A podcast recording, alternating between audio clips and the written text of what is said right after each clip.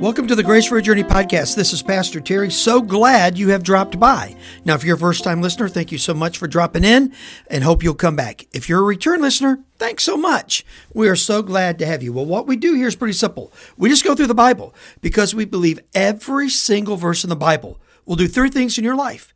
It'll help you live bigger. In other words, better than you've ever lived before.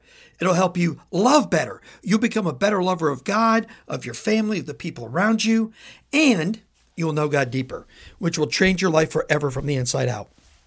So we are in Matthew uh, chapter 7, and we're in verse 12, and we come to a part that many of you are going to recognize, regardless of your involvement in church in the past or what denomination you were involved with, or maybe what your spiritual journey is. You know, you might not even have answered a lot of the basic questions yet. You know, why am I here? Where am I going?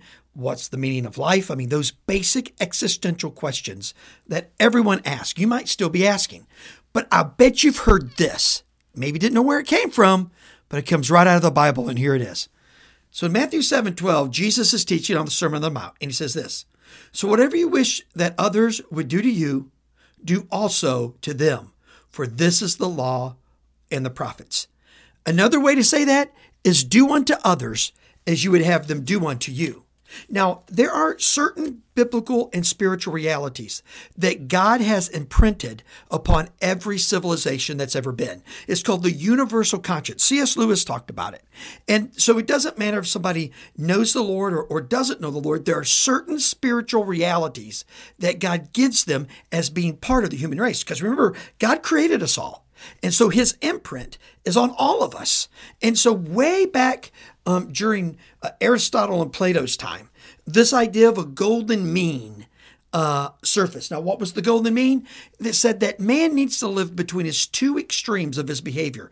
You know, he's never going to always do really good. He's never going to do always really bad. He needs to live in the place where, as Kant would let, later say it, in the categorical, categorical imperative, Kant would say we need to live in a place where our behavior, if it was sort of transposed out into all the world, right? Are we willing to have everyone act as we do? That was the question that Kant said. He said, if you want to know how to live, and these guys were trying to figure out a way to live without God, which none of them were successful at. But Kant even said, okay, look, just live in a way that if everyone was living like you, you would be okay with it. And that's basically what Plato said as well. Well, all of this comes from the Lord. Jesus summarized it in the Sermon on the Mount. He said this Do unto others as you would have them do to you. If you have a question mark on how to treat someone, pause for a minute, flip places with them, and say, If I was on the other side, how would I want to be treated? Now, how does this come to play? Well, it comes to play in a couple of ways. First of all, ethically.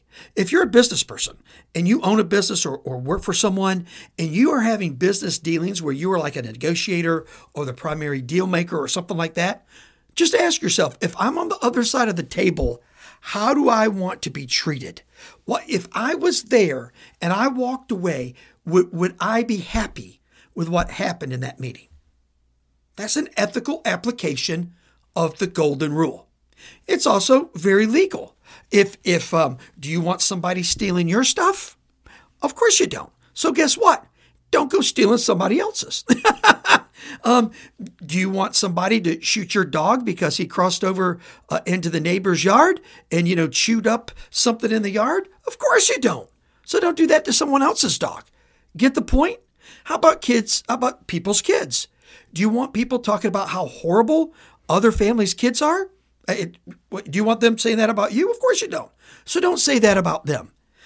The golden rule says this treat others like you want to be treated. Care and love and show mercy and kindness for others, just like you want to receive it. It's an ethical situation that can be applied into business and, and many other areas. It's a legal situation. It's also a relational situation. You know, a lot of marriages could be fixed right now. If you're in a marriage right now and it's bad, treat your spouse exactly how you want to be treated. How's that? I mean, just say, oh, Terry, but you know, this person's hurt me, she's hurt me, he's hurt me. And I'm sure that's true. And I really didn't deserve it. And, and truly, I mean this, I'm sure that's true. Doesn't matter. Start to treat them like you want to be treated. and see what begins to happen. The golden rule. Jesus said it like this So, whatever you wish that others would do to you, do that to them. For this is the law and the prophets. When you do this, you're going to see God move in power in every part of your life, and you're going to have unbelievable grace for your journey. Let me pray for you. Well, Father, we love you so much and thank you for today. Now, Lord, we pray through the power and person of the Holy Spirit, you help us to live this way. Help us to do unto others as we would want done to us. And Lord, we know because this is in your word, we will be honoring you.